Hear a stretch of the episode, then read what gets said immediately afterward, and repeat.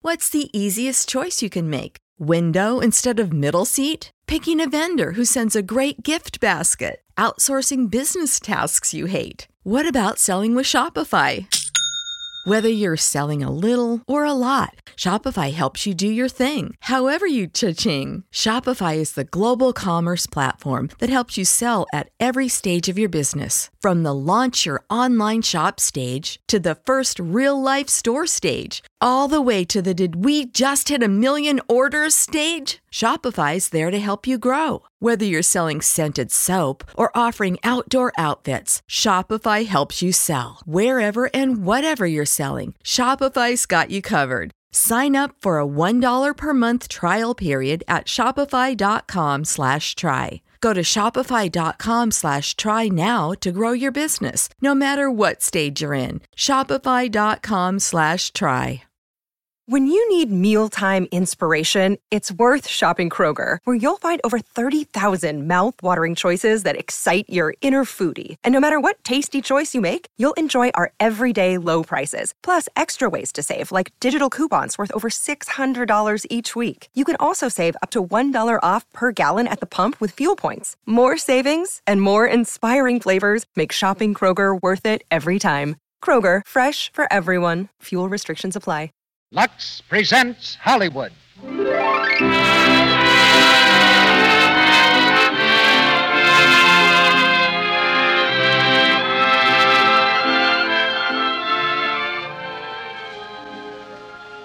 The Lux Radio Theater brings you Irene Dunn and David Niven in The Sisters. Ladies and gentlemen, your producer, Mr. Cecil B. DeMille.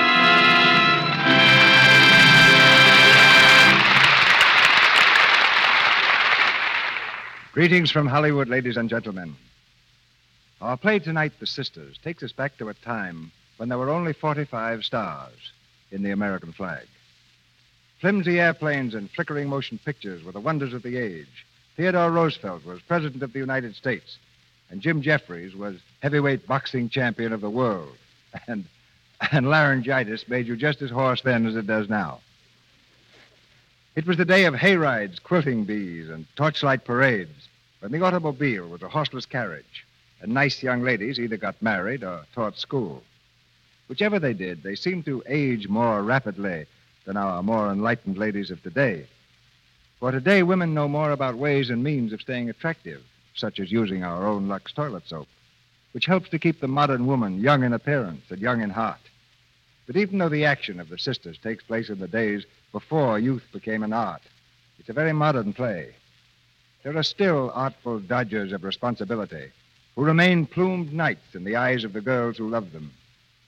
And for such men, girls still sacrifice security and all that they've been brought up to, as Louise Elliott does for Frank Medlin in tonight's drama. The idea of co starring Irene Dunn and David Niven was mine, but the choice of the play was theirs. Ordinarily, we schedule a play and then select the right stars. But this week, we had the stars, so we let them select the right play. And when the answer came back from both of them, the play was The Sisters. Of course, the manuscript of The Sisters did happen to be on top of the package of plays we'd sent them. And when you hear this play, I believe you'll understand what captured their imaginations so quickly. It was the same tense quality that made Myron Brennig's story a best selling novel and later a hit Warner Brothers picture. Let's go back now to the time when this love story begins. As the curtain rises on Act One of The Sisters, starring Irene Dunn as Louise and David Niven as Frank.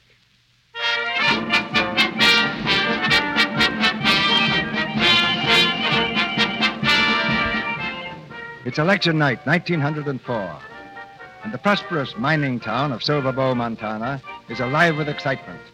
The big event of the year is at hand the election ball.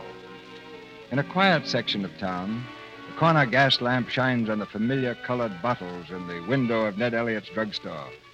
Tonight, the store is dark, but in the apartments upstairs, the Elliots and their three daughters are dressing for the great occasion. Dad, burn it.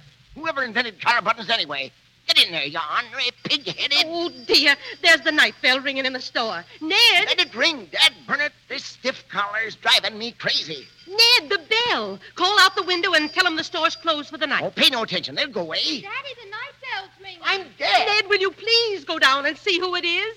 Maybe somebody's sick. Ma, I'm stuck. Oh, Mother. dear, that's Helen again. I'll be right there, dear. Ned, answer the door. All right, all right. I'm going to... Mother. Coming, Helen. Now, what's all the trouble? Oh, Mother, my dress is all caught, and Grace is mussing me up.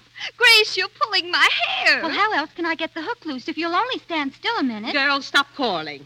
Now, be quiet, Helen. I'll get it out. Thanks. You're a darling, Mother. There. Now, you'd better hurry. I'm all ready, Mother. Thank goodness there's someone in this family I can depend on.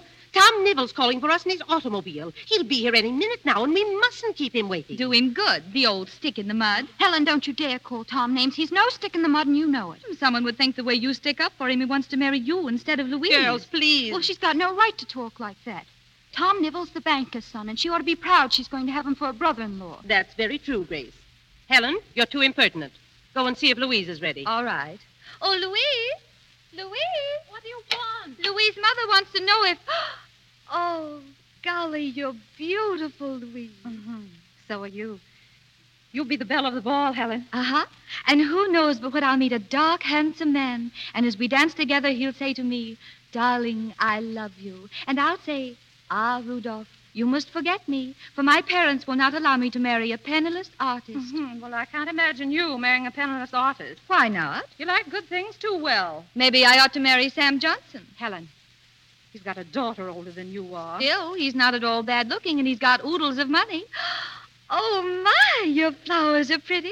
Did Tom Nibble send them? Yes. When are you going to get married? Well, he hasn't asked me yet. Well, I wish he'd hurry up. Oh, not that I want you to leave, but the sooner you get married, the sooner one of us can have your room. I'm getting awfully sick of sleeping with Grace. Mm-hmm, Well, I'm sorry, but Tom won't be rushed. Louise, why do you want to marry that old stick in the mud, anyhow? Tom is a nice young man. The girl who marries him will be a very lucky person. Hmm, maybe. Louise? I'm ready, Mother. Louise? Tom's coming. I can hear the automobile. Mother, Tom's coming. Please hurry. Grace, don't get so excited. Oh, come on, Mother. We can see him from the window. Come on, Louise. Land sakes. Doesn't seem possible that thing can run by itself. Move over. Let me see. Oh, Helen, stop pushing. Oh, look at it. Maybe it'll explode. Oh, do, do you think he'll be able to stop it? Good work, Tom. Hello, folks. The chariot's raring to go. Had her up to 15 miles an hour coming down. Land sakes. Will you keep that thing down to a common sense speed, Tom Nibble, or I'm not going to ride in it? I'll come down and let you in, Tom. You don't mind, do you, Louise? Why, of course not. Hey, Tom, get a horse. Helen, stop being so fresh. Ned, Ned, aren't you ready yet? Get your coat on now, or we'll all be late for the election ball.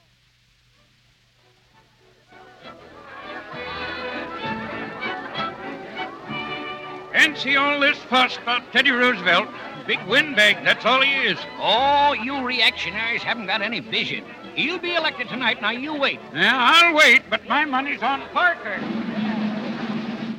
Ladies and gentlemen, we've just received some more returns. Alabama, 1,208 for Parker, uh, 29 for Roosevelt. Connecticut, Connecticut, Parker, 11,009. Roosevelt, 56,901. That's all now. We'll give you some more as soon as we're here. Gee, Helen, you certainly are beautiful tonight. Thank you, Bill. Everybody's looking at you. You know what, Helen? You're the belle of the ball. How nice of you. Oh, look. There's Mr. Johnson. Well, what of it? Is he so important? Bill, who's that man with him? The young fellow. I don't know. I never saw him before. He's handsome, isn't he? Yeah, I, I guess so. Say, Helen. Must be a stranger in town. Excuse me, will you, Bill? Hey, hey, hey, wait a minute. Where are you going? Well, here you are, Madeline. The elite of Silverbow gathered to dance in a new president. How do you like them? Nice people, Mr. Johnson. Yes, sir, the best in the world. Maybe I'd like them better if I had a drink. Hello, Mr. Johnson. Well, hello, Helen. Say, you sure are pretty tonight. Why, uh, you saved me a dance? Oh, I couldn't, Mr. Johnson. They're all gone. Why didn't you come sooner? Couldn't. Big prize fight tonight on over in Silsby. Well, if a prize fight is more important. Oh, excuse me for butting in like that, Mr. oh, uh, sorry. This is Frank uh, Medlin, Helen Elliott. How do you do, Mr. Medlin? Good evening. He's a newspaperman from San Francisco, Helen, and uh, he likes prize fights better than dances and a good drink better than pretty girls. He's a dangerous man, so look out for him. Oh, how exciting. Are you here for any reason, Mr. Medlin? Do you always have a reason for what you do? Got her there, Medlin. This young one doesn't know what the word reason means. Come on, Helen. How about stealing this dance? Uh, All right. Excuse us, Madeline. I'll fix up some dances for you, Mr. Medlin. No, thanks. I, I don't dance. Excuse me, mister. Can you tell me where the bar is? What's that? The bar. You're in the woman's club, mister. Oh, yes, the, the woman's club. Thanks. But if you really want a drink, mister, down those stairs on the other side of the dance floor, out that door, and just a turn to the left. Oh, thanks. You're a pal. I'll see you there in a few minutes. I haven't thanked you for the flowers, Tom. They're lovely. They are when you wear them, Louise. Uh, hey. Sorry. Hey, you're. What's the idea? You're not supposed to walk across the dance floor. My apologies. My mind was on the shortest distance between two points. Mm, too bad you haven't got wings. Oh, please, Tom. I'm sure he didn't realize what he was doing. I assure you, it was an unintentional but delightful encounter. Well, next time, look where you're going. Come on, Tom. Let's dance. Hey, mister. Oh, Off the dance floor. Listen, who is that beautiful creature in blue just rounding the corner there? Her? Oh, uh, that's one of the Elliott girls. Elliott? Louise Elliott. Oh, not, not a sister, the little one dancing with Sam Johnson. Yeah, that's right. Oh, thanks very much. Gee, you sure dance elegantly, Louise. Oh, thank you, Tom. Louise, uh, maybe this isn't the right place, but, well, it kind of seems like the right time to ask you if. Uh, if what, Tom? Well, w- what I mean is, I, I, have been meaning to ask Hello, you. remember me? Say, what do you mean? Excuse me, uh, Miss Elliot. Your sister said I should introduce myself. Oh, did she? Yes. Uh, Hello. Hello. Louise, we're in the middle of a dance. Now, that's just the point. Look, you're an honest, respectable citizen with a heart of gold. I'm just a lonely soul who'll soon be vanishing into eternal darkness. Give me one bright memory to carry me off with me, will you? Let me dance with this lovely lady. You will? I knew you would. Thanks very much. Hey, hey listen, come back here. Oh, goodness. Do you always take the shortest distance between two points? Always, if the end is desirable enough. So my sister said you should introduce yourself. Mm-hmm. Your sister is very beautiful, Miss Elliot. Yes, she is. You're more beautiful. Oh. Mind you, I've seen plenty of beautiful women all over the world. The most beautiful women I know are the Turkish women. Their faces are covered, so I use my imagination. Well, I'm afraid I don't understand. You don't right now because you're a little bewildered. But ordinarily, you understand everything. Let's find a place where I can explain what I mean. Well, I really don't think I should. Then don't think. Look, I could get us some supper and we could have it outside somewhere, out of this jam. Oh, no, I'm afraid. No, no you please. see, this is- I- am a harmless person, honest. yes, I think you are.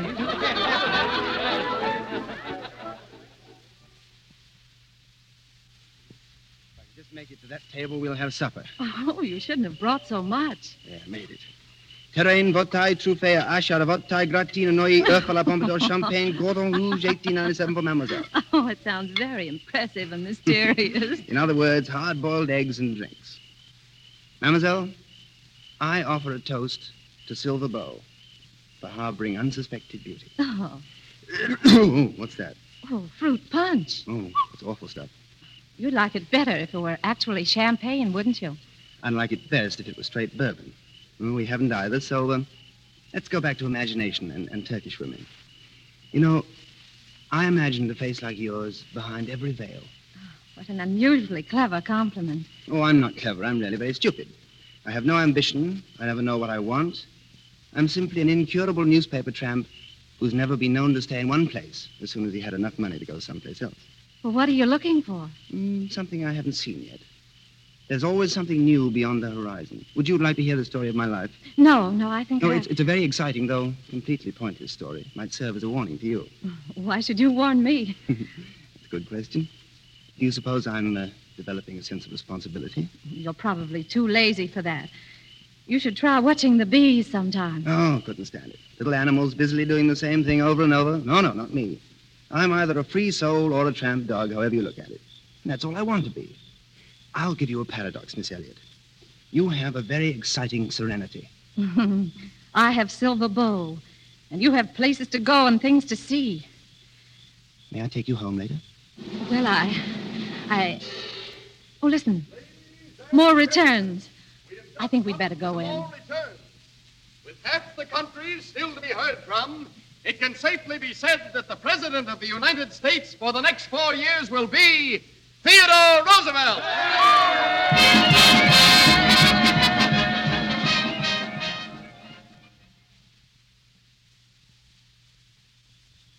Roosevelt's showing us the way in government, and this fellow Theodore Dreiser is doing it in literature.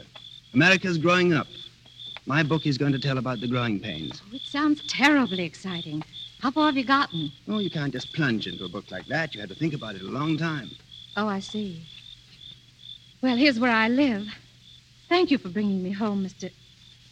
Why, I don't even know your name. Medlin. Frank Medlin. Good night, Mr. Medlin.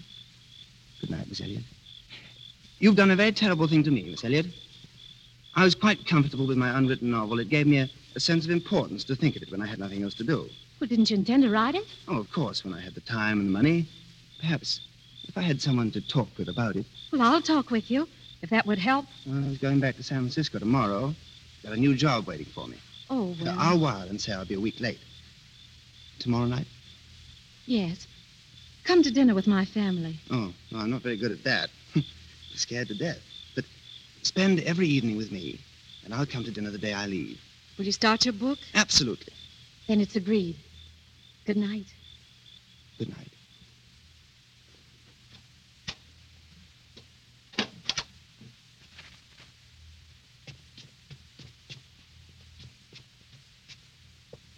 Louise, Louise.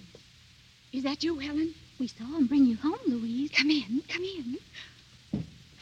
Oh, what happened, Louise? Was it awfully exciting? Do you love him very Helen, much? what ideas you have.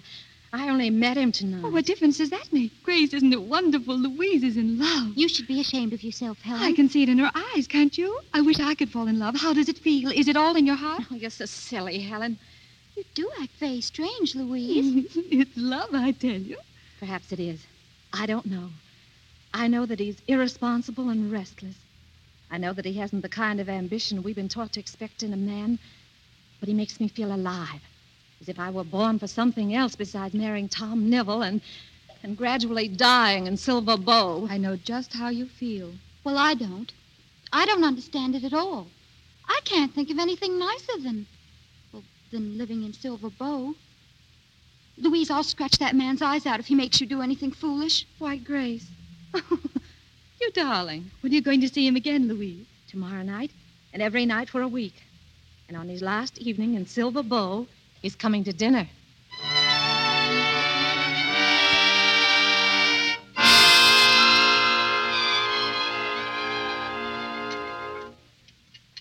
Have some more roast beef, Mr. Medlin? Uh, thanks. Um, I, um, I I understand you're from San Francisco, Mr. Medlin. Oh, uh, oh. I'm leaving tonight on the 12.55. Um, And Mother asked if you were from San Francisco. Oh, I'm sorry. Yes, I am. I shouldn't think a man would want to earn a living writing about prize fights, Mr. Medlin. They're so cruel. Well, it's just my job. Someday I want to go to San Francisco to dance, Mr. Medlin. I've been taking lessons, you know, from Madame Elise Murphy. First it was New York, now it's San Francisco. Well, I've decided on San Francisco because Louise will be living there. Helen, and- Helen. And what makes you think Louise is going to live there? Is there anything your father and I should know about Louise? I know. I, I can't imagine why Helen should have said that. I think Miss Helen meant she would come and stay with Louise and myself when we're married. Ah, What? All the nonsense. Why, Frank, you haven't even proposed to me yet. Will you marry me, Louise? Why, this is ridiculous. I never Say heard. yes, Louise, say yes. Shame on you, It's Helen. perfectly absurd, Mr. Medlin. Louise is going to marry a fine, upstanding young man. Yes, the banker's son. A splendid match. No man in his right senses would ask her to. Why, it's absolutely ridiculous. Of course it's ridiculous. No man should be willing to give up his freedom for a woman. It's even absurd, but I'm in love. Don't you say anything about marriage, young man. Ned, we're talking about Louise. Yes, of course. Young man, you. Yes, you can't- can. Helen, be My quiet. daughter is going to marry a respectable businessman. Rose, it's about time someone told Grace the please, time. Papa, Helen, please, you realize-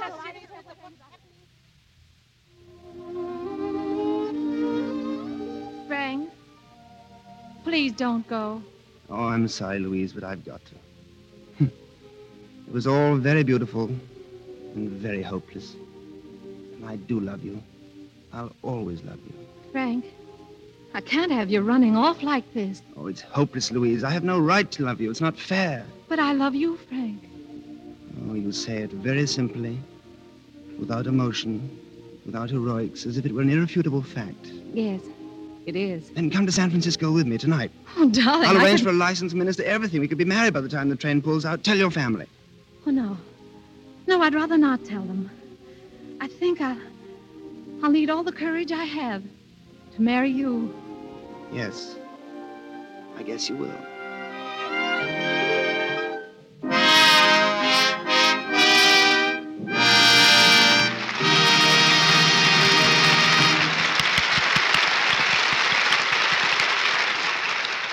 The curtain falls on Act One of The Sisters, with two brave young people facing a great adventure.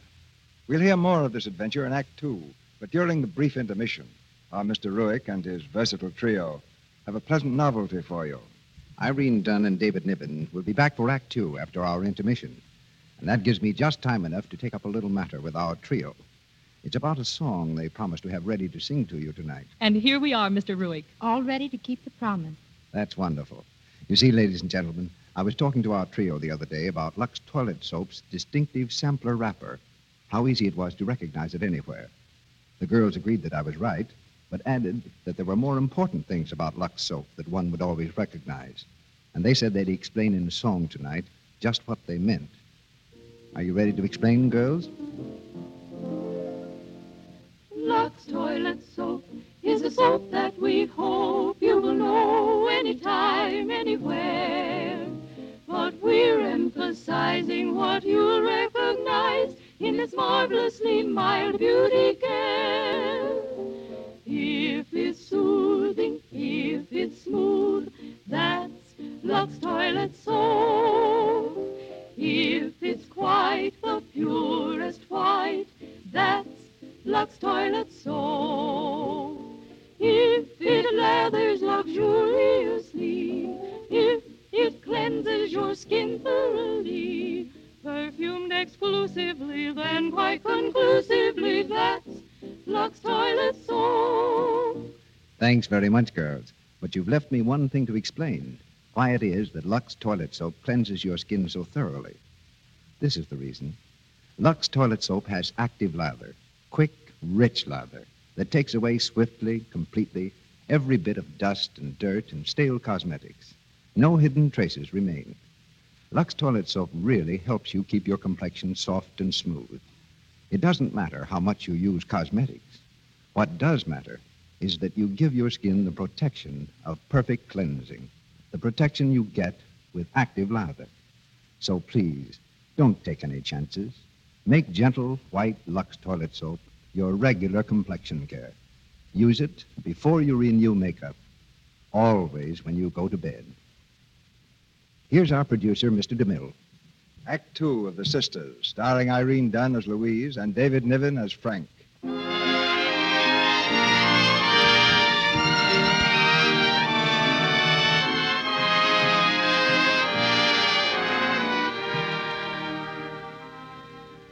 Six months have passed since Louise left Silver Bow on a midnight train as Mrs. Frank Medlin. They've been happy months, with Louise and Frank wrapped up in their love for each other, dreaming of the day when his great book will be finished. In their three room apartment in San Francisco, Louise occupies herself with the business of homemaking. On this evening, she's preparing dinner and waiting for the sound of Frank's step in the hall. Just a minute. Oh, say, dearie, I hate to bother you, but I wonder if you could spare me a little butter. I've been called to Oakland to see my mother. She's took sick, and I was just going to have a bite before I go when I see there ain't a speck of butter in the ice. Why, yes, of course. Come in, won't you? Thanks, dearie. Uh, I'm Flora Gibbon. I've been meaning to come over and introduce myself, being as I live just across the hall, but I've been so busy seeing my mother and all. Yes, a sick mother's always a responsibility. There. Will that be enough butter? Oh, plenty, thanks. My, your dinner smells good. Your husband must be coming home, huh? Yes, yes, any minute now. Well, I gotta be going. Uh, being your neighbor, I can't help but notice your husband works nights a lot. Yes, he's a newspaper man. He has to cover a story whenever it breaks. Oh, now ain't that exciting? A newspaper man right across the hall. Oh, I guess that's him coming now. Well, uh, thanks for the butter, and don't take any wooden nickels. Oh, how do you do, Mr. Medlin? Hello. How are you, darling? Hello, Frank. Dinner almost ready? Yes, darling, almost. Oh, good. I'm starving. Anything exciting happened today? Yes, got a letter from Helen. Seems that Grace has done such a good job of curing Tom Neville's broken heart that the family are now waiting breathlessly for him to propose. Yeah? Well, at least she won't have to live on $25 a week. We're managing. I'm happy. Oh, come here. I'm jealous of anyone who has more than you. I have you. I only want you. If that's all I get, it's enough.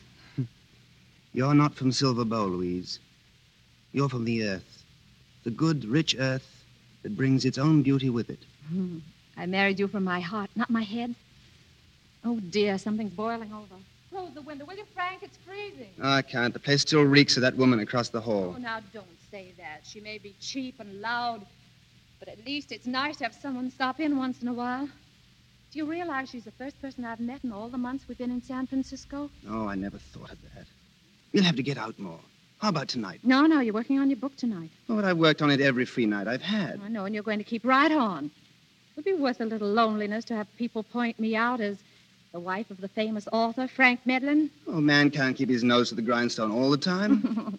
Frank, you know, you look just like a baby when you pout. oh, you're a slave driver, Mrs. Medlin. I adore you, but you're a slave driver.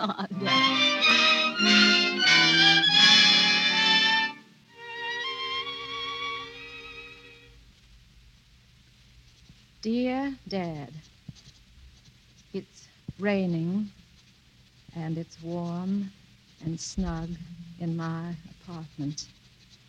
And when Frank comes home, it will be cozy too. He's late tonight, and I know he'll be sorry because, along with all the grand news from you about Grace's marriage, I've news of my own. Ah, yeah. Frank, what's happened? You're all wet and dirty. Why, you're. Oh, Frank, It's disgraceful. give me your coat. It's soaked. Started to go to sleep in a nice, comfortable gutter where there's no rent to pay, no novels to write, nothing. Then I remembered I was a man of responsibilities, so I came home. man of responsibilities, that's me. Well, what's the matter? What are you looking at me like that for? Wet feet. Get the floor wet. Take 'em off. Come on, come on, sit up. I'll do it. Oh. No, I won't allow my wife to take any man's shoes off. Degrading is what it is. Please, Frank. Degrading. Darling husband is degrading. kind of husband makes everyone feel sorry for his wife. Please, please. I know, I know. Don't say it. Sometimes a man goes from wanting nothing to wanting too much. He should do it gradually or he gets all mixed up. I'm going to bed. Don't touch me. I don't need any help.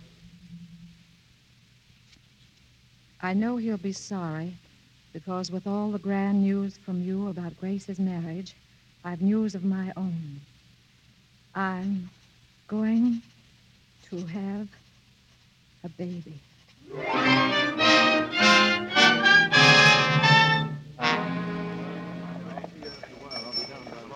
Come on, Louise. We can get through the crowd over this way. Oh, dear, we late? No, just the preliminaries on now. Sure you don't want to change your mind, honey? No, I've always wanted to see a prize fight. Liar. But I love you, darling, even if you won't trust me out of your sight. Come on, let's go in. Here comes the fifth round. How long does this go on? Oh, till they get a knockout, or it could go the limit for a decision. Why? Oh, nothing. It's terribly exciting, isn't it? Exciting? I bet you a quarter you'll be sorry you came. It's the best. Oh, you're a good sport, darling. Hiya, Frank. Hello, Tim. Louise, this is Tim Hazeltine, old friend of mine and the best sports writer in the country. Tim, my wife. How do you do? Frank's told me a lot about you, Mr. Hazeltine. Yeah? You shouldn't be here, Mrs. Medlin. Prize fighting isn't for ladies. Oh, I think it's very interesting. I couldn't do a thing with it, Tim.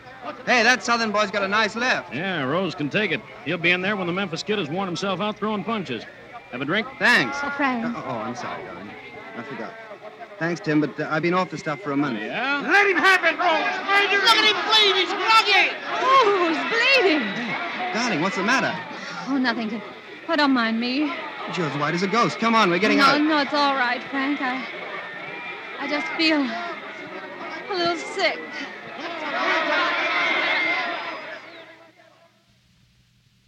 Here, darling, drink some water. Oh, I'm sorry, dear. Oh, don't be.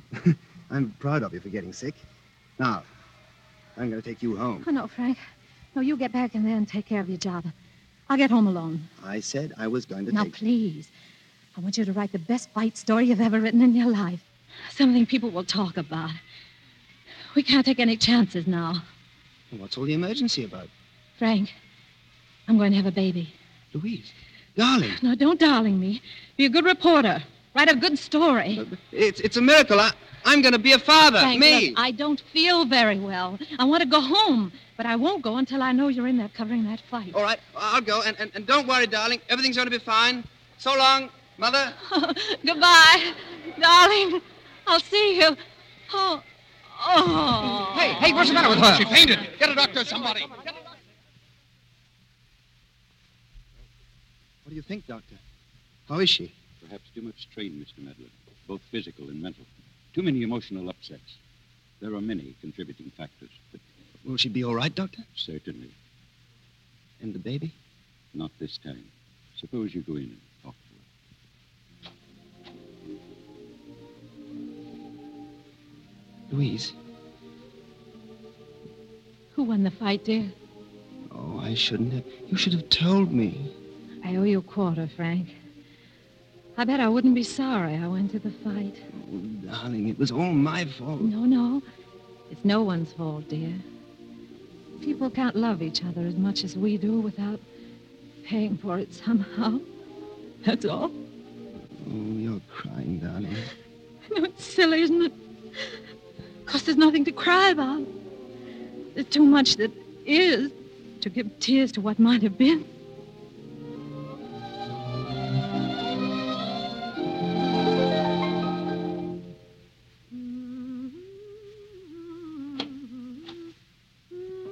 Hello, honey.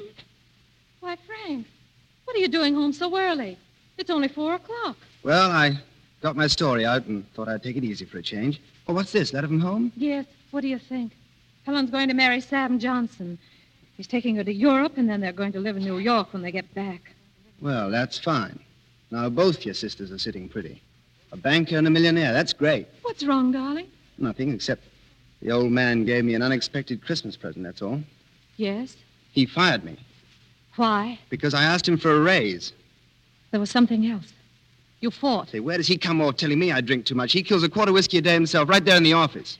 I see. Oh, I'm sorry, darling. I, I lost my temper and acted like a fool.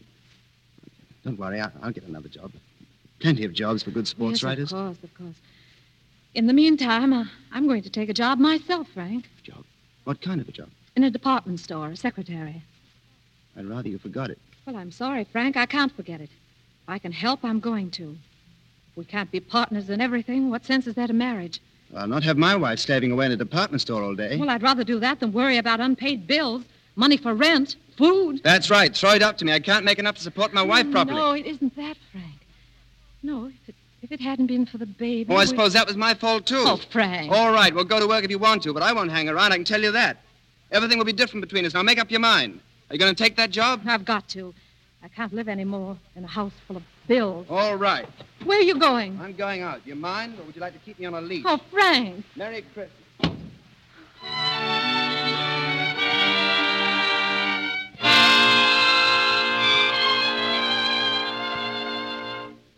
Darling, darling, wake up. Huh?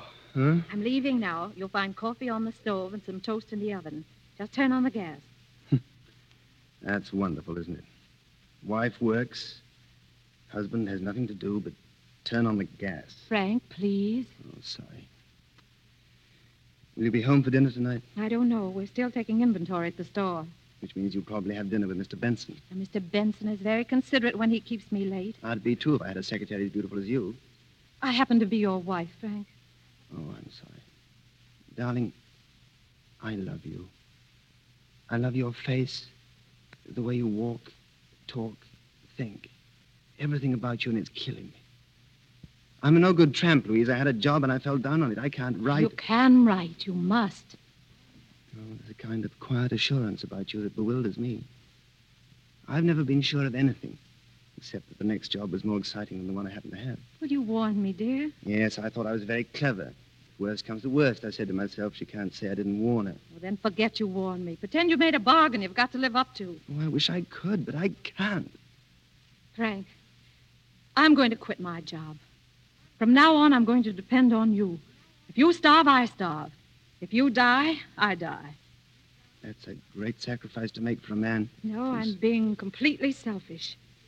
I love you. I want to keep you. But I want you to be the strong one, not I. Oh, and you can be, dear. I know it's in you. Look, it's your fight now if you love me. If I love you. If I love you.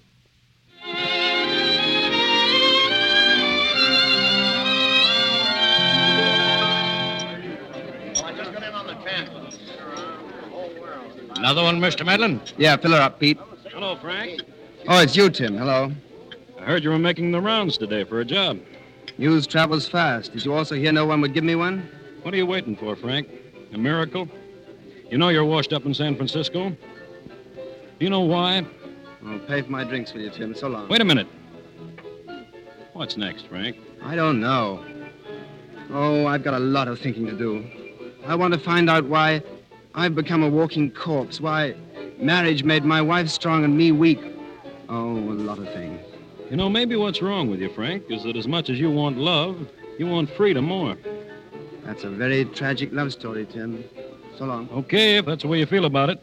I, uh, I'll be around if you need me. Seen them all, lad, up and down the coast of Africa, from Tangier to Somaliland, from the straits to Yokohama.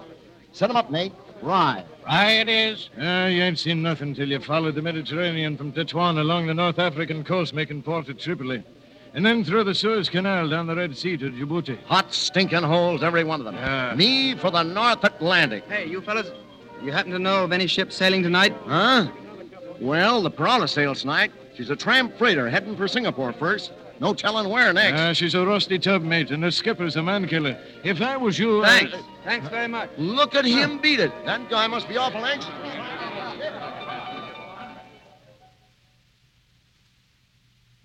Mark it down 10%, Miss Artell. Mr. Benson's orders. Very well, Mrs. Medlin. Hello, darling. May I come in? Well, Frank. That's all, Miss Artell. Well, you finally came up to see my office. It never seemed quite um, opportune before, but I had a funny feeling I couldn't last the day unless I saw you. Well, that's all. So long. well, aren't you going to kiss me? Someone might. uh, Darling, who cares? Oh. Oh, excuse Oh, Mr. Benson, this is my husband, Mr. Medlin. I gathered as much. How do you do, Mr. Medlin? Hello. Your wife tells me she's resigning at the end of the month, Mr. Medlin. Is she? It's going to be a terrible loss to me. Yes, yes, I imagine so. Louise, are you going to work this evening? Well, we haven't quite finished. Oh, but if there's something important. No, I no, can- there's nothing. I, I was just wondering because I'm going to start working tonight. The best job I ever had. Well, Frank, how wonderful. On what paper? Well, you'll know all about it when you get home. Benson, um, are you taking my wife to dinner tonight? Well, not if you have any objection. No, no, it's quite all right. I just want to ask you to take her to an especially fancy gin. Get her some champagne. Be very gay. Why, Frank, I... It's all right, darling. It'll be kind of a farewell dinner, you know. Well, goodbye. you'll be home early. Remember, Benson, champagne.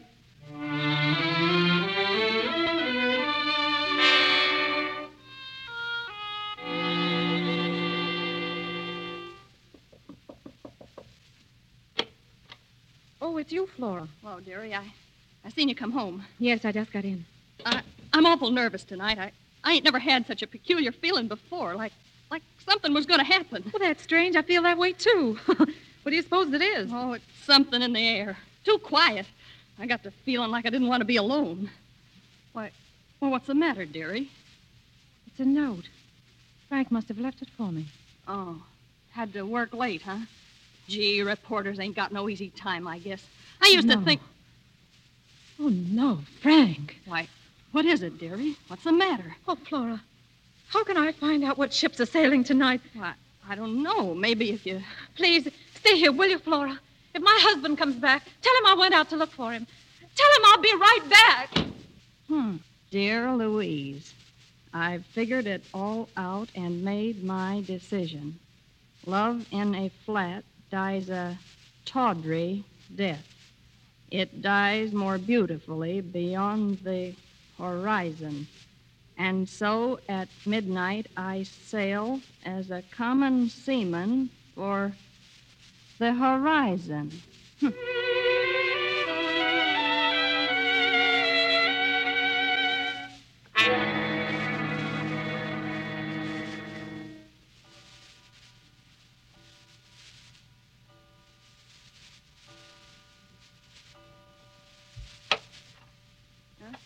Uh, who's there? It's all right, Flora. Oh, oh, it's you, dearie. I must have dozed off for a minute. Gee, you look all in.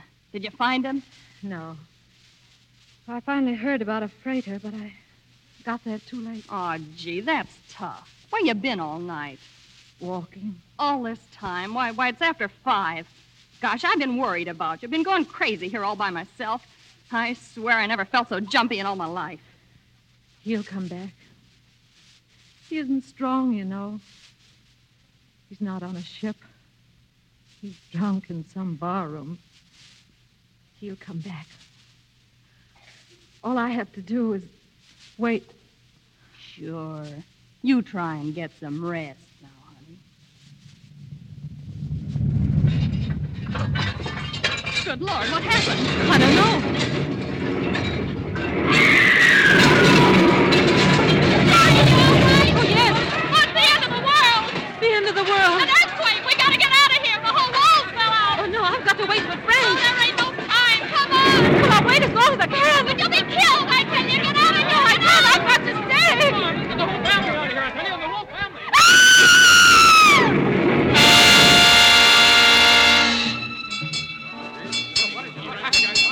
Fritzo, that smoke we seen on the horizon must be the fire. city's in flames. What's the matter, Captain? What's the excitement? Big earthquake and fire in Frisco. In Frisco?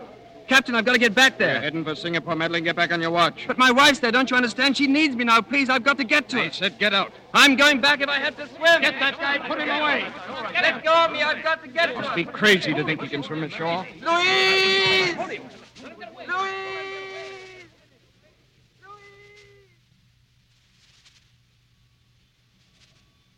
Frank. Frank. Where are you? Frank.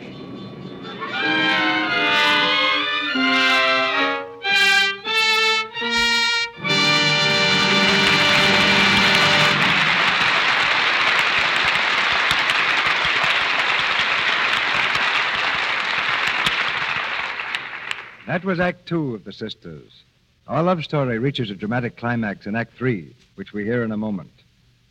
But in the intermission, while we're waiting for the return of Irene Dunn and David Niven in our play, a colleague of ours, whom you all know, has something pertinent to say about the relative value of minutes.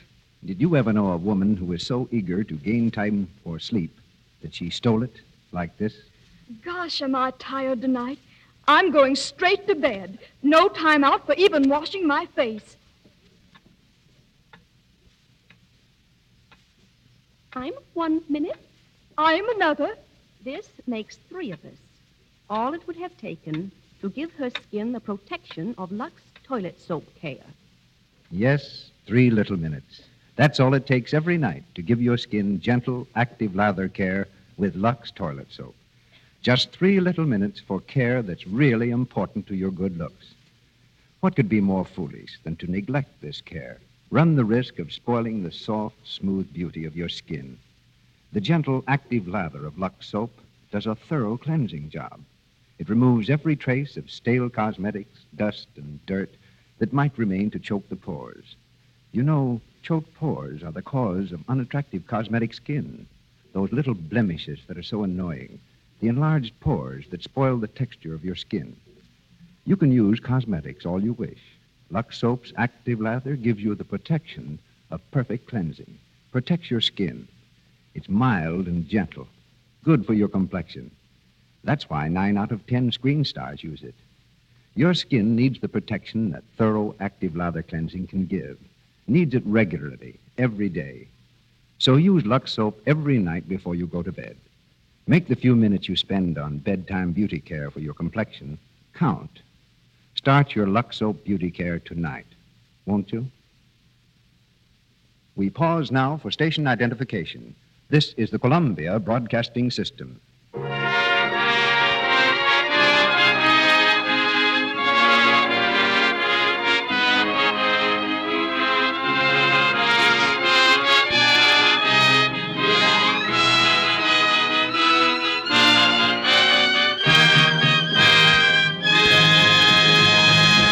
We continue with Act Three of The Sisters.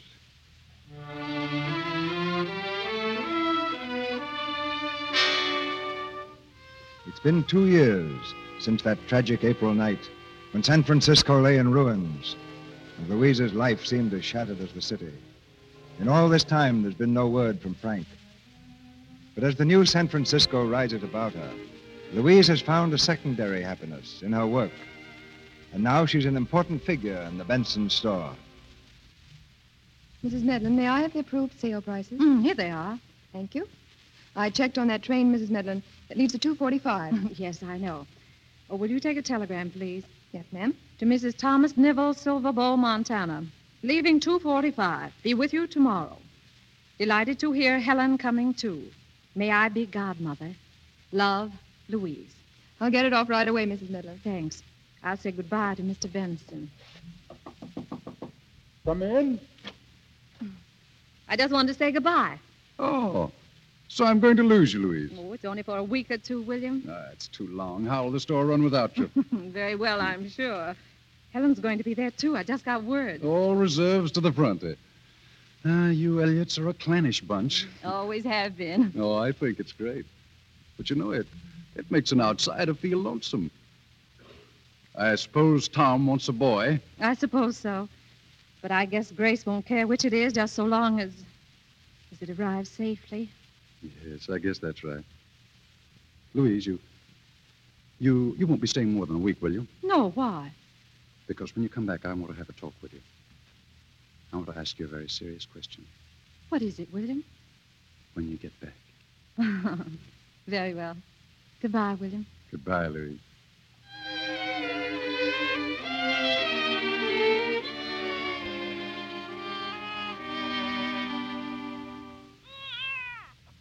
Isn't he a doll, Louise? There's a fine young man for you.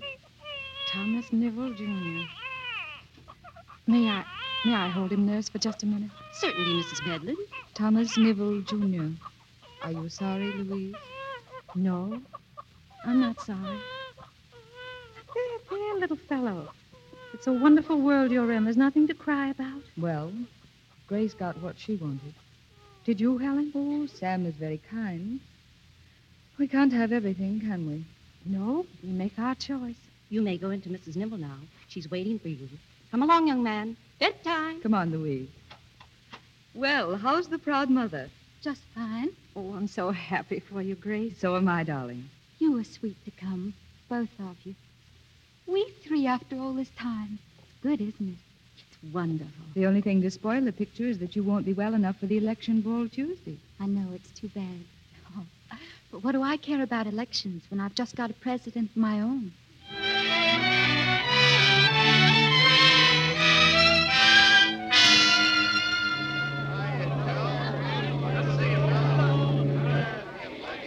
Frank. Frank Medlin. Oh, hello, Tim. Nice of you to come down. I got your letter. Where have you been? Everywhere? Nowhere? Why, Frank, you look like somebody forgot to bury you. Sick? I've got a lot of tongue twisting things the matter with me. I should be dead, only I, I couldn't go without seeing Louise again. Kind of late, aren't you, Frank? What do you mean? I mean, she's better off without you. She's got a good job. Benson is ready to marry her anytime she says yes. Is she in love with him? Oh, I don't know, but I do know this. Give her a little more time and she'll get over you. I, I don't want her to get over me. I love her. Want to come along with me now? Why, where are you going? To Benson's. Yeah, yeah, sure. I'll, uh, I'll get a cab.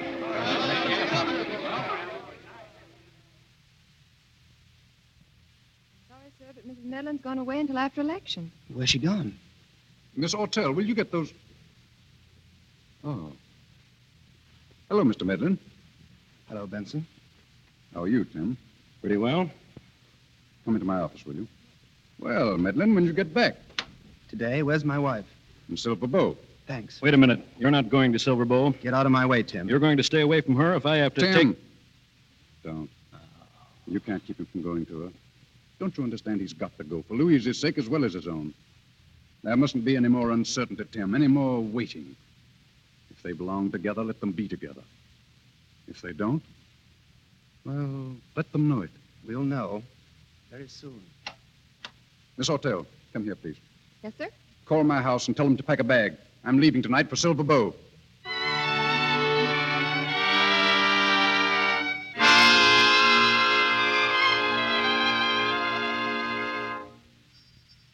Dad burned Henri, pig-headed. Why does the man have to wear a collar anyway? Ned, the night bell's ringing. Well, let it ring. It might be important. I'm Dad. Ned, will you please answer it? Oh, all right, all right, all right. Dad, burn it. Every time we're going someplace. Well, what is it? Is Mrs. Louise Medlin in? I'm William Benson. Mr. Benson. Sure, she's in. Hey, Louise, Mr. Benson is here. What? Mr. Benson from San Francisco. Well, wait a minute. Did you say. Why, William. Hello, Louise. William, how exciting. What are you doing in Silver Bowl?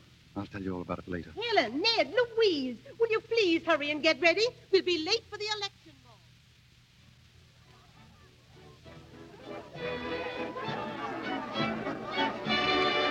I tell you, it's a Brian landslide. Who is this fella Taft, anyway? Who is he? Huh, You'll find out who he is when the returns start coming in. All right, all right, but I'm betting my money on Mr. Bryan.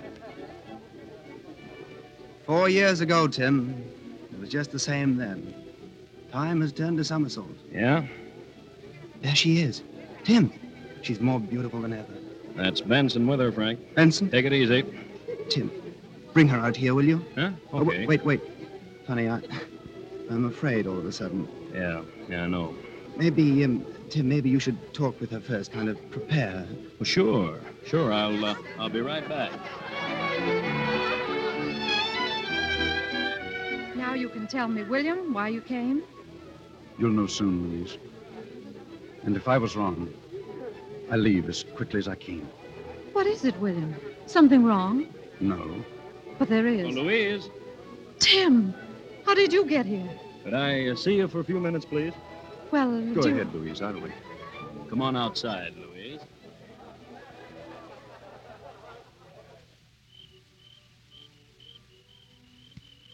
Why out here, Tim? Because I wanted to talk to you about Frank. You first met here, didn't you? Yes. Yes, it's the first time we ever talked together. We talked about Turkish women and newspaper tramps. They were so young and silly. It was only four years ago. Four centuries ago, Tim. But you still love him. I'll always love him. And what would you do if he came back? I'd work for him, or I'd starve with him. You see, Tim, if Frank hadn't tried to live my kind of life, he might have written that novel eventually. He might have become someone. He might have found what he was really looking for. If it hadn't been for me, he might have gone on looking for something new and being happy even if he couldn't find it. That's not true.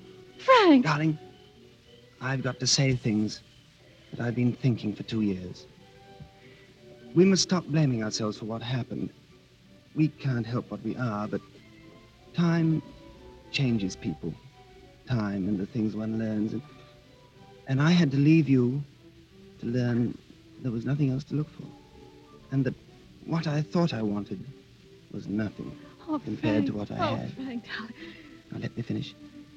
I've come back now, and I won't go away again until our book is finished. Now, think hard, darling. Think it over carefully. What's left is ours. if you still want it that way. Frank, the 1255 still leaves at 1255.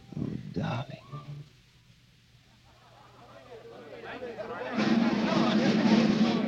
Ladies and gentlemen, the latest returns to come in give Taft a substantial lead.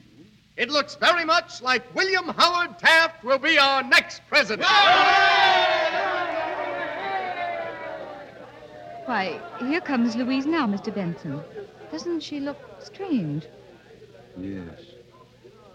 Well, I. I think I'd better leave. But, Mr. Benson, what. Louise? Louise? Oh, Helen. Helen, I, I want to see William. But he's gone. He's just left. Gone. Then he knows. Louise, you look so strange. Like. like you're in love. Mm-hmm. It's the same love, Helen. And it's come back to me.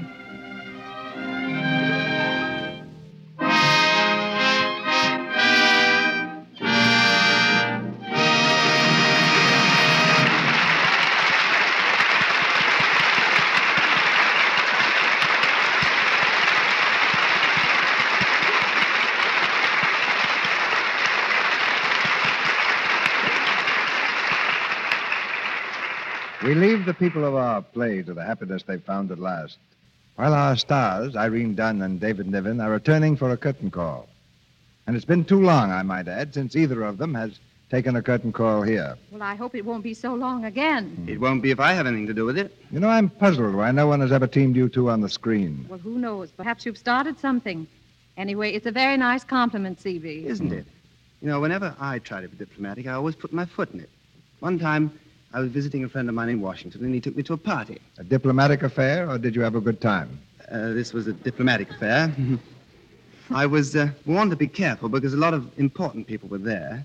Well, I was introduced to a girl, and we were dancing. There didn't seem much to talk about. I just met her, so um, to be on the safe side, I pointed to a man at the window and said, That's a peculiar looking bird. She said, That's my brother. But I was much smarter than that. I said, Oh, no, no, not that one. I mean, the rather stupid looking one sitting down. She said, That's my father, and I'm glad my grandfather isn't here. Just then, we danced into rather an elderly couple, and the girl said, And the girl said, May I present my grandfather? well, You weren't there, were you? no. Oh, it's amazing. How do you suppose she knew that, Mr. DeMille? Mm, That's a phenomenon. That's always baffled science, David.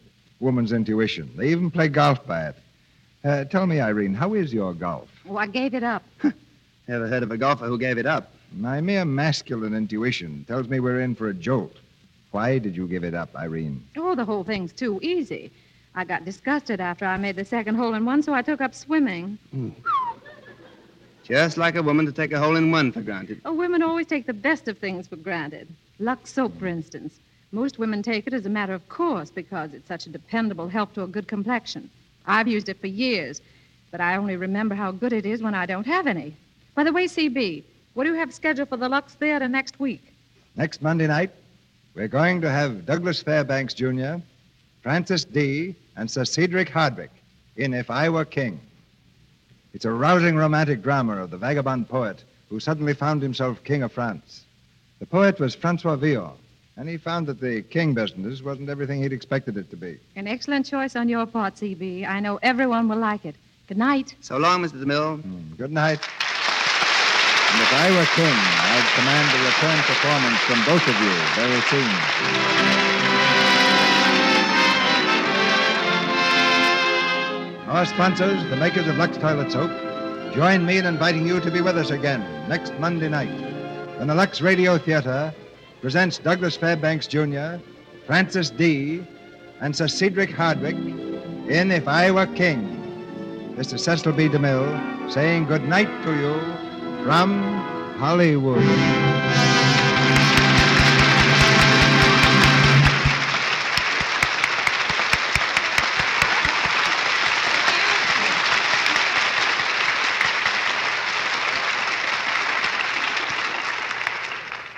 This is Melville Ruick, asking you to be sure to listen to the Lux Daytime radio program, The Life and Love of Dr. Searson. This human and gripping story of a young, attractive woman doctor is brought to you every afternoon, Monday through Friday. For the time and station, see your newspaper. The Life and Love of Dr. Susan comes to you in addition to the Lux Radio Theater.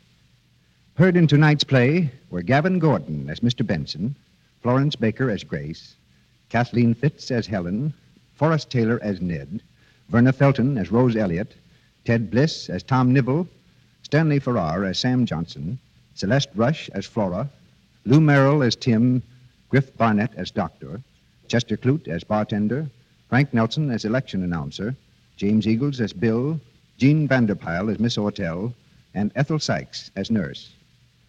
Irene Dunn is currently appearing in the Universal picture When Tomorrow Comes. David Niven has just completed a starring role in the Samuel Golden production Raffles, soon to be released, and is now appearing in RKO's Bachelor Mother. Louis Silvers is from 20th Century Fox Studios, where he directed music for the picture Hollywood Cavalcade. Our play, The Sisters, was adapted from the Warner Brothers picture of the same name. Warner's forthcoming production is The Private Lives of Elizabeth and Essex, which will shortly be released. This picture is the thrilling story of Queen Elizabeth of England and the man she loved.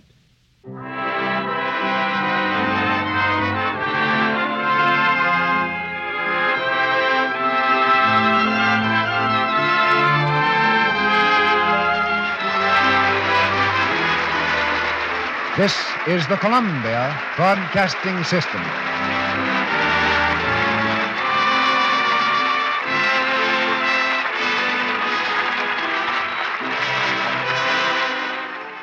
You know how to book flights and hotels. All you're missing is a tool to plan the travel experiences you'll have once you arrive. That's why you need Viator. Book guided tours, excursions, and more in one place. There are over 300,000 travel experiences to choose from, so you can find something for everyone. And Viator offers free cancellation and 24 7 customer support for worry free travel. Download the Viator app now and use code Viator10 for 10% off your first booking in the app. Find travel experiences for you. Do more with Viator.